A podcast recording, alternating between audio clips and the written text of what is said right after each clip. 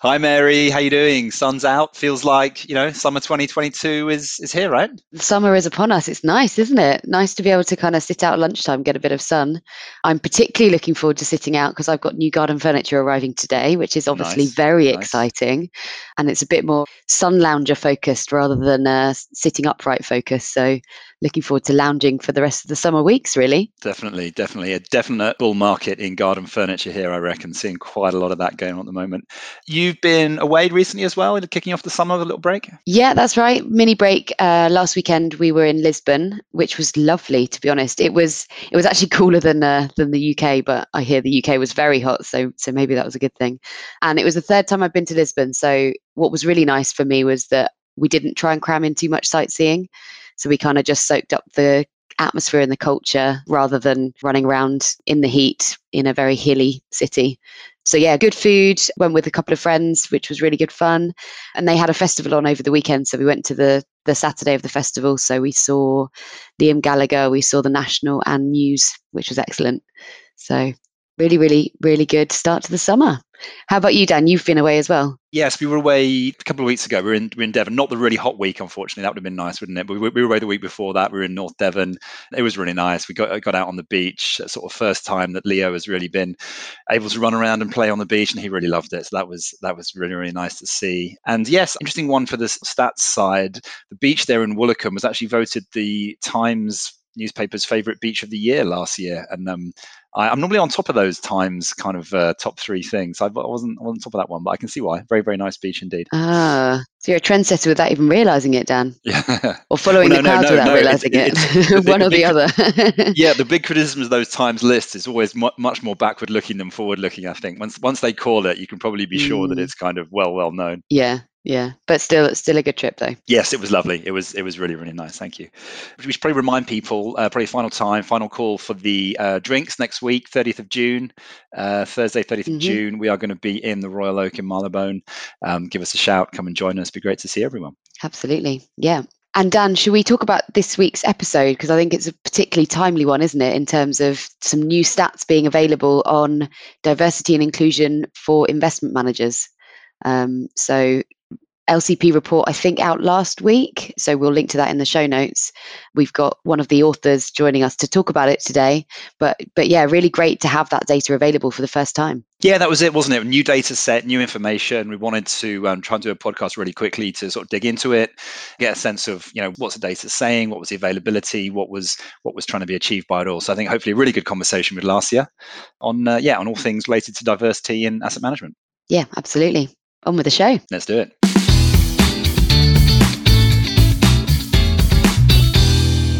Welcome to Investment Uncut. In Investment Uncut, we cut through the noise when it comes to investing. We're digging deeper to try and bring clarity to your investment decisions. I'm Dan Mikulskis. And I'm Mary Spencer. Investment Uncut is brought to you by the investment team at LCP. LCP provide investment advice to some of the largest institutional investors in the UK, including pension funds, wealth managers, and sovereign funds. Find out more at lcp.uk.com.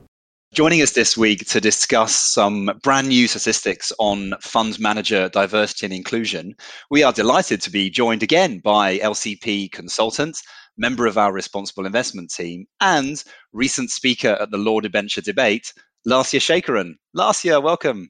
Hi, thanks for having me again.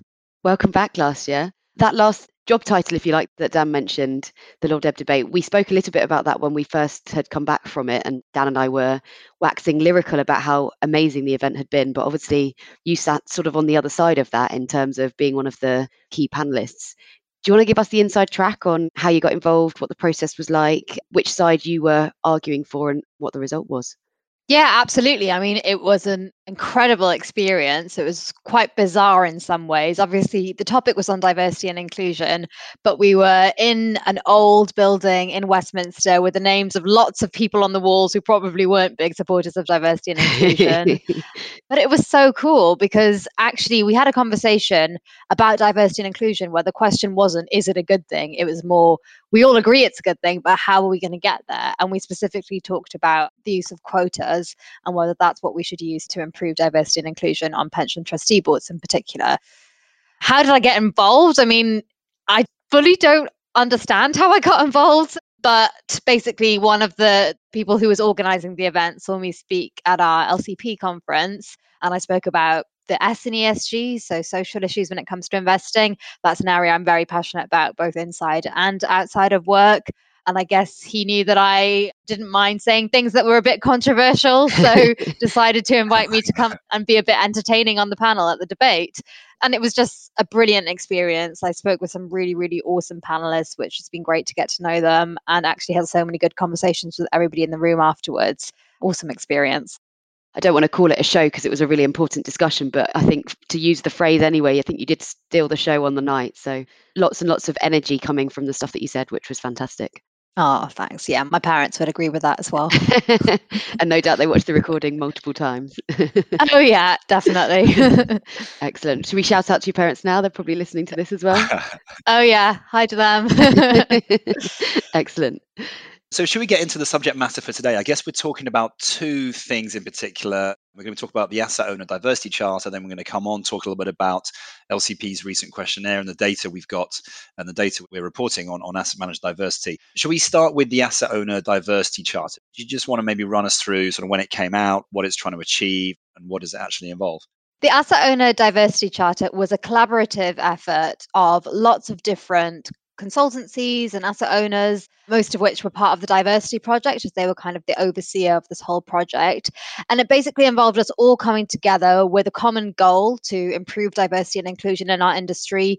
And rather than kind of competing against each other to do diversity and inclusion first, whatever that means, we worked together to think about what's the best way we can move the dial on the whole industry. And to do that, we came up with the charter, which consists of two parts. The first part is the asset manager diversity and inclusion questionnaire. And this is a really comprehensive questionnaire that consists of some qualitative questions and some quantitative questions. But the idea is that every signatory to the Asset Owner Diversity and Inclusion Charter sends out the same questionnaire to all their managers. And they do this annually. And this means that managers aren't having to kind of collect different data or different responses for each person that contacts them. There's a more uniform way of that. And that actually helps directly achieve one of the goals, which is to standardize the collection of diversity data in our industry. So that's one part of the charter. Then the second part is the diversity toolkit. And what that involves is basically a set of instructions on how you can actually incorporate diversity and inclusion considerations into your investment work. So, into your manager monitoring processes, into your manager selection, your manager appointment, how you can make sure that diversity and inclusion is feeding into all of that.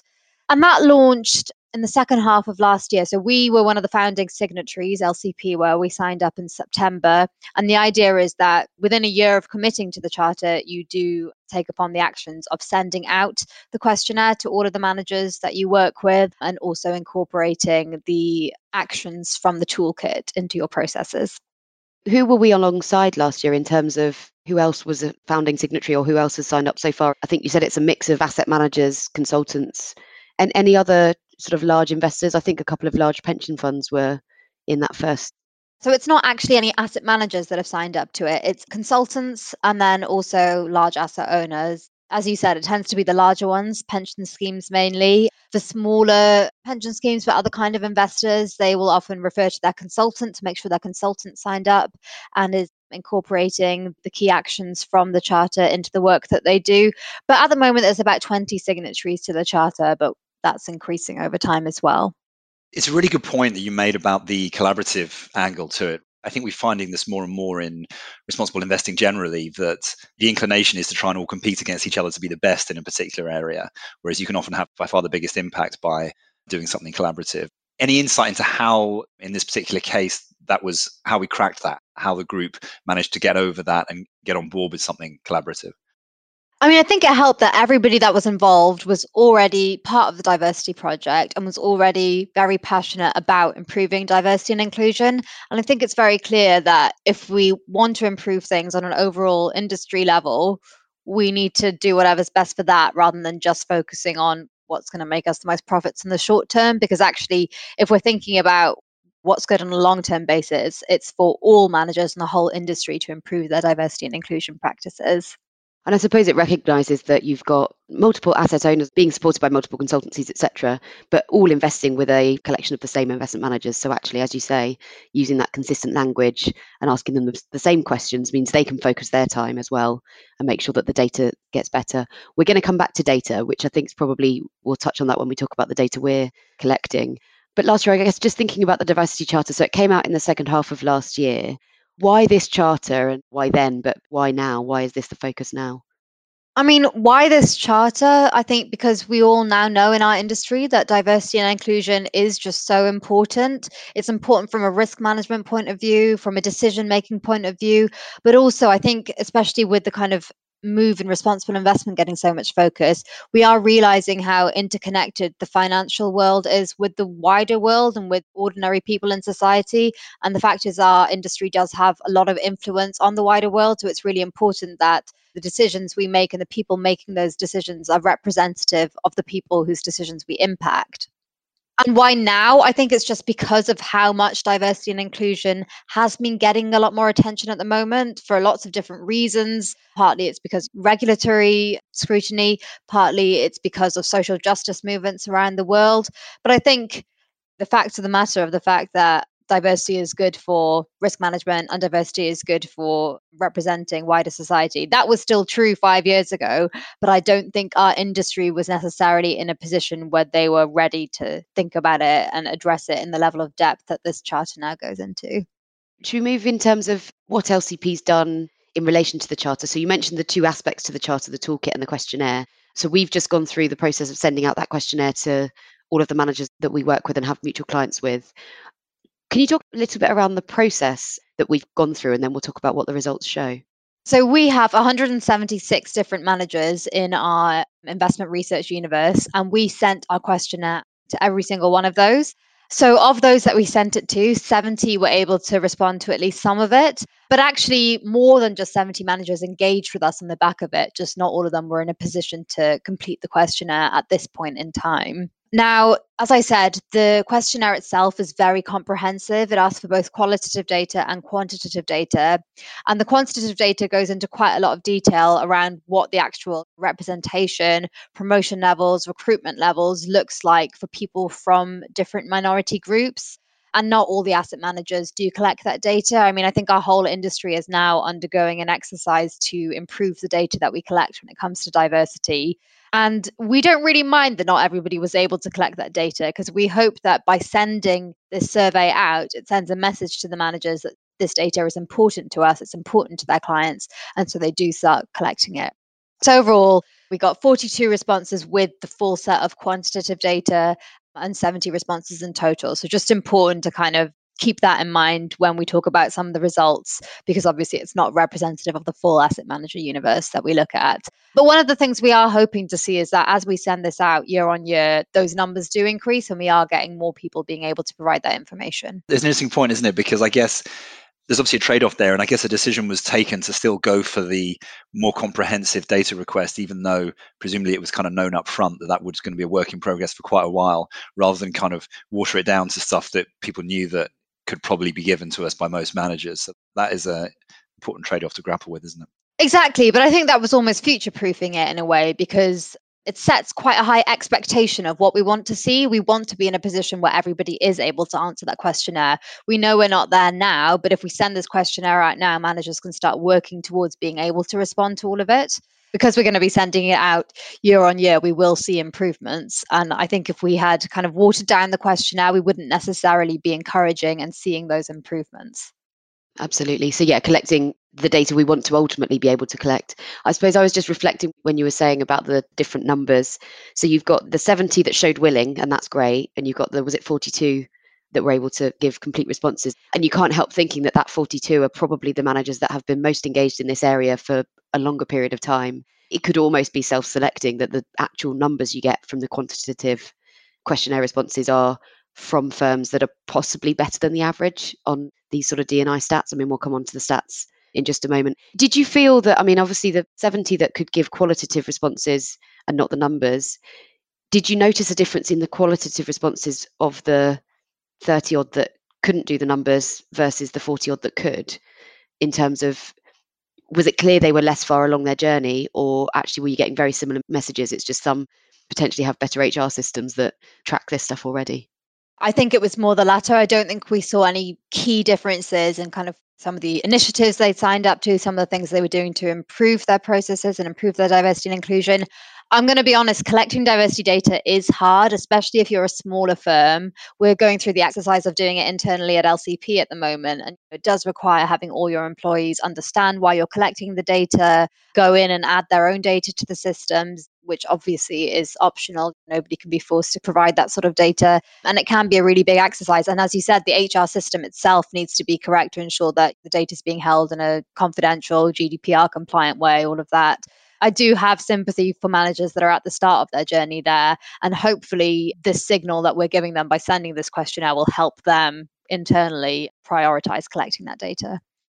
You can see the justification process being a lot more straightforward if you can say, our clients effectively are asking us for this. Absolutely. We do need to engage with it.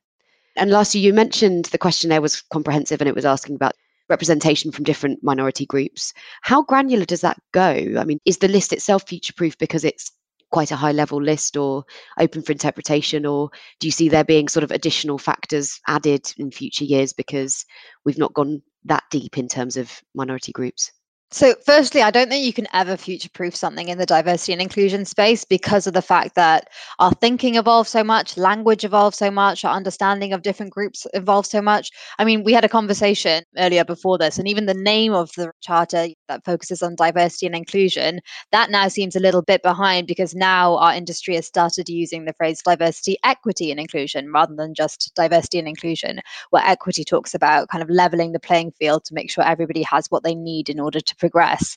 So I think there's no way it's going to be completely future proof. And I don't think that my own thinking is going to be future proof. And I hope that I learn as I develop and move on in this world.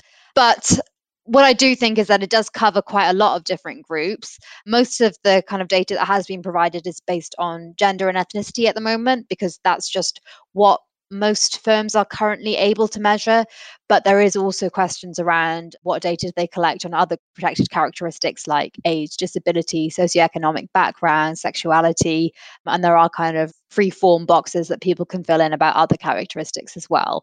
But no, I don't think it's going to be completely future proof. It may not be as granular as we want it to be as well. There are kind of difficulties around providing information that's too granular because it can allow you to identify individuals within a firm. So there's a whole issue there as well. So it's quite hard to get the balance, but I think it's a start. That's what matters. Absolutely. Should we sort of dive in then and get to some of the headlines, some of the key points come out of the data? Do you want to sort of give us maybe a handful of the key things that are jumping out to you from all the data? Dan referred to findings in a report. Do you want to just give a 30 seconds on why we decided to produce a report on this area? honestly, the main reason is because it's really interesting. It's the first time we've had this amount of data and responses to questions on diversity, equity, and inclusion from managers. And it's really interesting to see what the trends are, but also to see how that compares between the wider FTSE 100, how that compares to recommendations set out by the government, how that compares to ourselves at LCP. It's really useful to see those trends and also to then hopefully do the same thing next year and the year after so we can monitor how this is going last year, what are the trends then that we're seeing in this year's? I guess this is the first cut of data that we've got effectively, but what are we seeing? We split the findings of the survey into two main categories. So we did one where we looked at what does the current picture look like and that was more based on that quantitative data. So it's what's the actual level of board representation but also what's the actual level of fund manager representation? Because actually for investors it's the named portfolio managers that are the ones making investment decisions that are going to affect their clients. And what we did is we produced some charts and reports looking at what the level of representation was by gender and by ethnicity, and also by that kind of intersectional category of people that fit into both minority groups within gender and ethnicity. So I think there were quite a few interesting findings by that. For me, one of the most shocking things was just how many boards had zero levels of representation of certain groups. 82% of the respondents had zero black women on their boards, 63% had zero black people at all. And considering that the people that responded, as you said, were the ones that may possibly were a bit more proactive on diversity and inclusion, that was quite surprising to me. And there were also quite a few boards that had less than 25% representation of women on their boards. And again, that was quite surprising given that the kind of government standard that was set out in the Davis Review over 10 years ago was for every board to aim to have at least 25% of their board made up of women. So interesting to see that's not being met. But definitely recommend everybody has a read through the report to dive into those results in more detail. So last year, just reflecting on those comments you've made around that, where the numbers are, and obviously we've got gender and ethnicity as two key things that have been measured. And of course, you've highlighted already that the intersection between them is sometimes the most damaging or underrepresented, I suppose. Maybe this is an unfair question, but do you have a feel for whether the industry is doing better on gender or ethnicity? It seems like we're in different positions, but I don't quite know what the benchmark should be. It's a really good question, and it's difficult to know what the benchmark should be. An obvious one for women is 50%, because unsurprisingly, we make up 50% of the population, although that might be surprising if you walk into an asset management firm. but actually, probably what I would use as a benchmark are some of the government recommendations that have been set out. Which we've referred to in our report. So, the Davis Review, which came out in 2011, set out a recommendation for 25% or at least 25% of boards to be made up of women. And actually, the asset management industry in our survey was quite far away from that. So, actually, 61% had not met that. The Parker Review, which came out a bit more recently, that looks at ethnicity representation on boards, set out a recommendation that every board should have at least one person of color by 2021 on their boards, which has not been achieved on large companies. But actually, within the asset managers that we looked at, only 29% hadn't met that requirement. So if you use just that metric, you would say they're doing better on ethnicity. Obviously, none of that takes into account that there are people that fall into both categories that are women and women of color. It doesn't take into account the nuances of different experiences of people in different ethnic groups. And that's why we've included some specific data on Black representation, because Black representation is a lot worse than kind of wider ethnicity representation within our industry. We found that the average representation of Black people was zero on the boards of the people that responded to our survey. So that is really quite poor. So I think it's difficult to say what they're doing better on. Those are some metrics that you can use, but I think there's a long way to go for both, to be honest. And I suppose one of the purposes of having this whole data collection process is to get better data, to be able to better measure this sort of stuff, and to work out what we think the more appropriate levels might be, as well as, of course, tracking this over time. So, this is our first cut of this data in this industry, I suppose. So, it sets a baseline from which we can then see where we get to.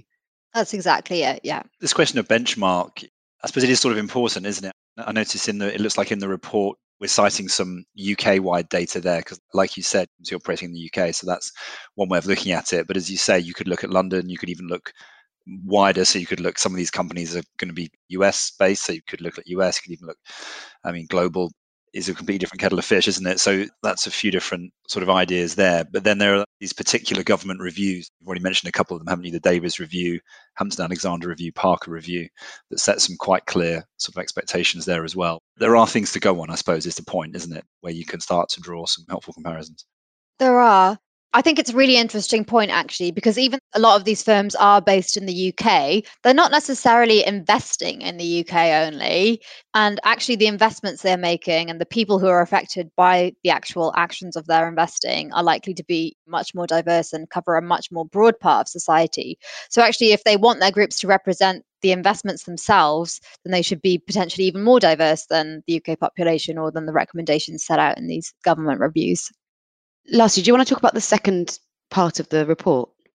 Absolutely. I think the second part is actually the more interesting one because it's what are people actually doing to improve things? And this is where the message is actually quite positive because there are a lot of activities that are being undertaken by asset managers. There's a lot of strategies in place, there's a lot of accountability.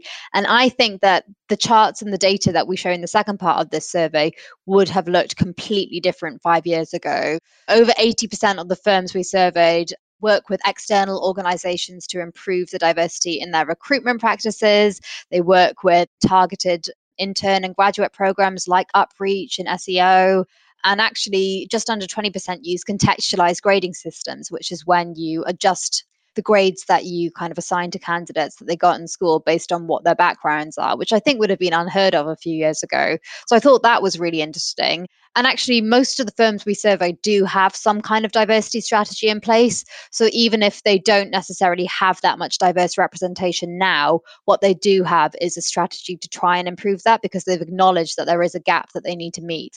So I think what's going to be really, really interesting is to see in a few years' time if these initiatives, these strategies, these targets are actually translating into an improvement in diverse representation.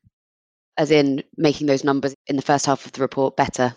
Absolutely. Yeah. The other thing I was just going to mention was that in the first half, where we've talked about some of those stats, the stats that we've discussed so far were just about gender and ethnicity. That doesn't mean that those groups are more important than other groups. It's just that those are the categories where we have the most data for at the moment. But it's really important that we are also thinking about other protected characteristics too what you were just referring to there is that kind of more the point then rather than taking a view on this data in isolation as in trying to take a strong view on it's good it's bad it's terrible sort of thing today. Am i right in saying it sounds like the focus is more on here's a data point and going forward how's it going to change? Is that sort of the right way to look at it or was there more of a judgment piece on where things stand today no, I would say on an overall industry level, it's the latter. So it's how are we going to use all this information to progress things together? I think the big message you want to give is that we should all be collaborating and we should all be in this together to move the dial rather than just kind of saying, oh, you're not good at this, you're not good at this. Let's actually try and do something about it to improve things. I think maybe when you're thinking about diversity and inclusion for the managers you work with, you might want to assign a bit more of a score or be a bit more I don't know what the right way of describing it is, but you might it's want almost to decide. being intentional, isn't it?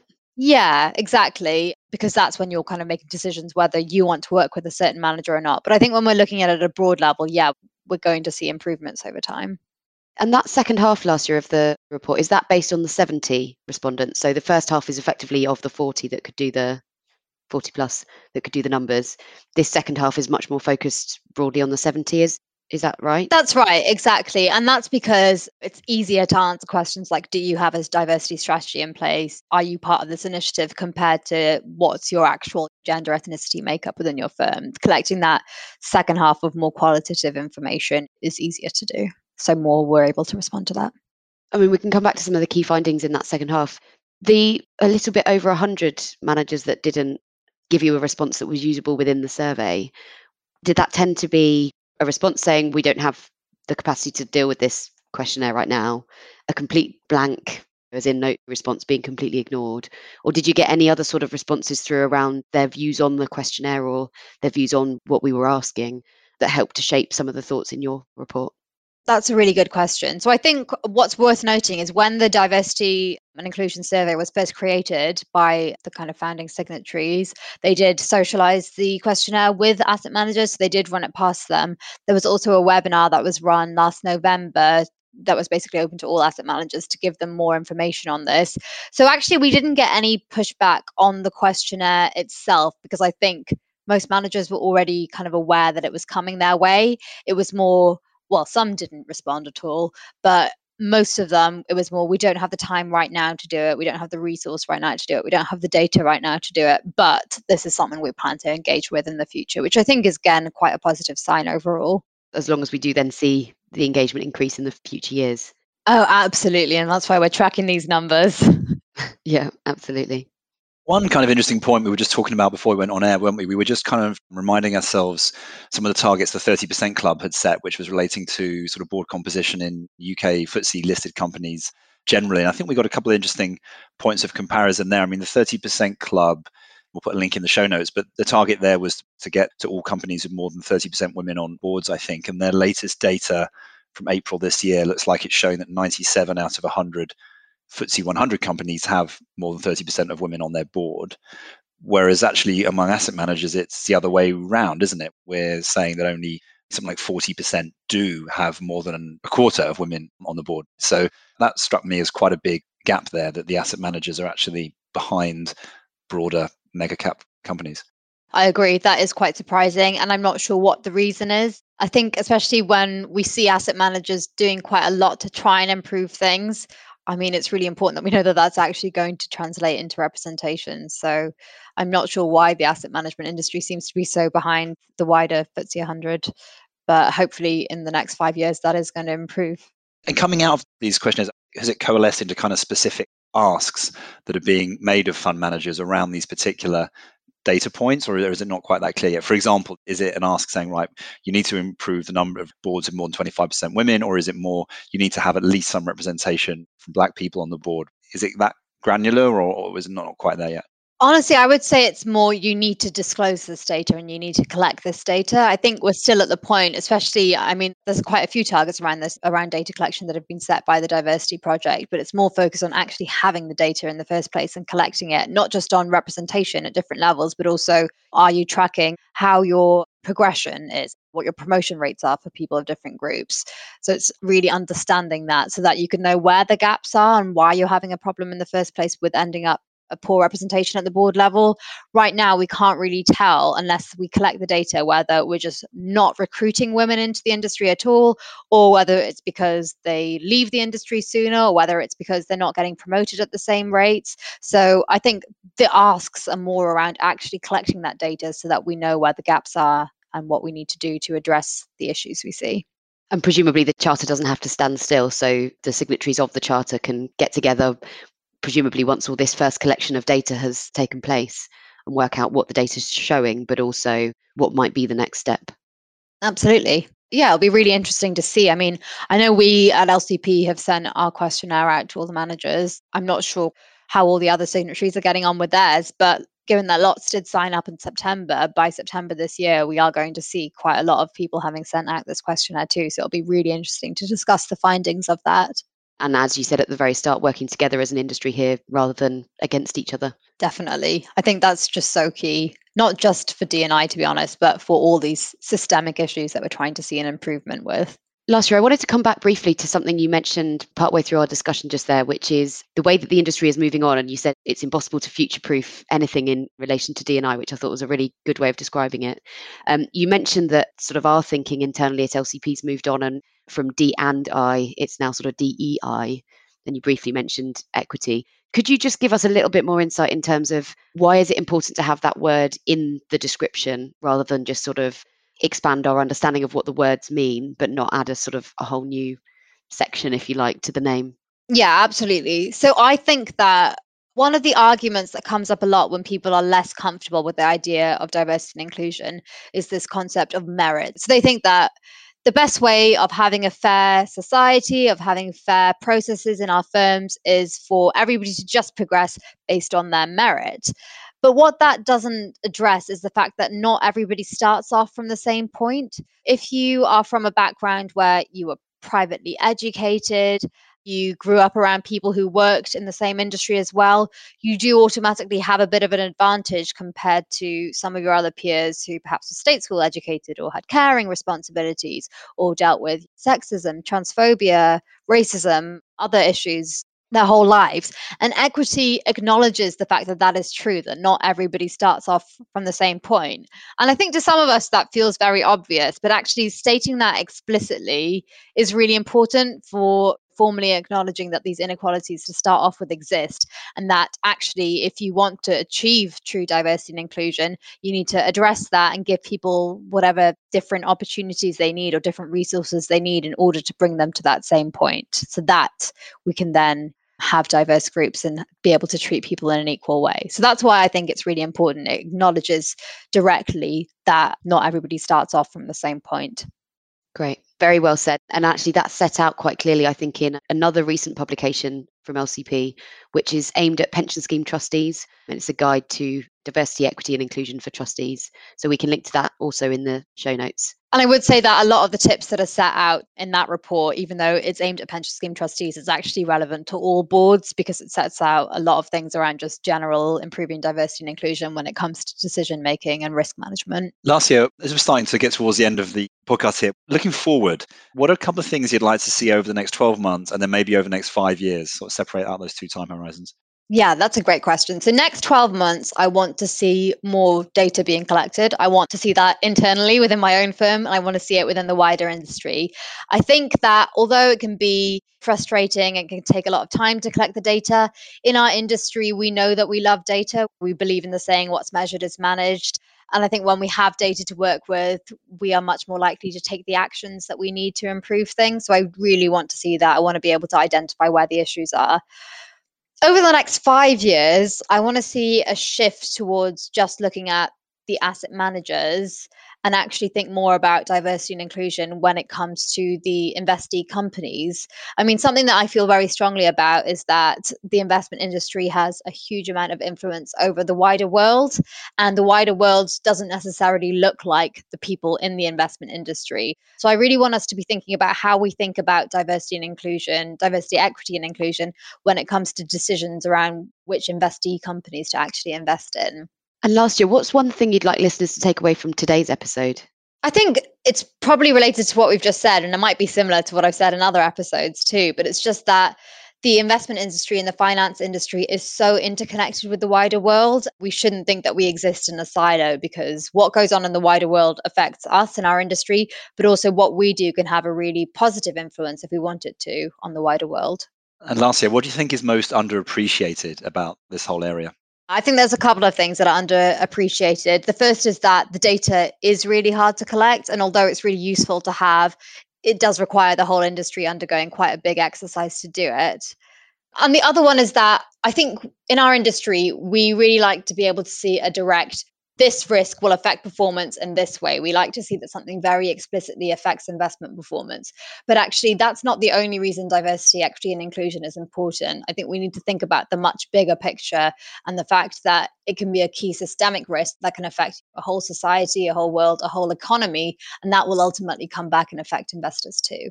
That is a really good point there, actually, isn't it? Because we were talking to Alex Edmans a couple of weeks ago about a really similar point. I think he made quite a similar point to that, which is there are those two distinct arguments there. One is arguments over diversity as direct drivers of better performance or lower risk, where you need this data before you can even try and answer that question, but it's quite hard to answer that question in an academically robust way. But then there's this much broader point around societal license to operate, representing society. That is something we ought to aspire to in and of itself. Very well said. Laasya, final question from me. Do you have any recommendations for the listeners? Books, TV shows, podcasts? Actually, some really good recommendations. Book that we talked about a couple of podcasts ago, which is Rebel Ideas, because that's all about how diversity affects decision making. And it's got some really, really great concrete examples in that. So I'd recommend that one. Nice. And of course, We'll listeners could listen back to yeah. And obviously, great reading is reading the actual manager report that we've written because there's lots of interesting stuff in there, much more than we've spoken about today. 100%. Yeah, we'll be sure to link. We'll pop a link into that podcast just so people can catch up if they haven't already listened to it. Sounds great. Great. Laasya, as ever, it's been a fantastic conversation today. Thanks so much for taking the time. Yeah, thanks for having me. Thanks for coming back Laasya. Look forward to the next one. That's it from us this week on Investment Uncut, but join us again next week for another episode. Take care.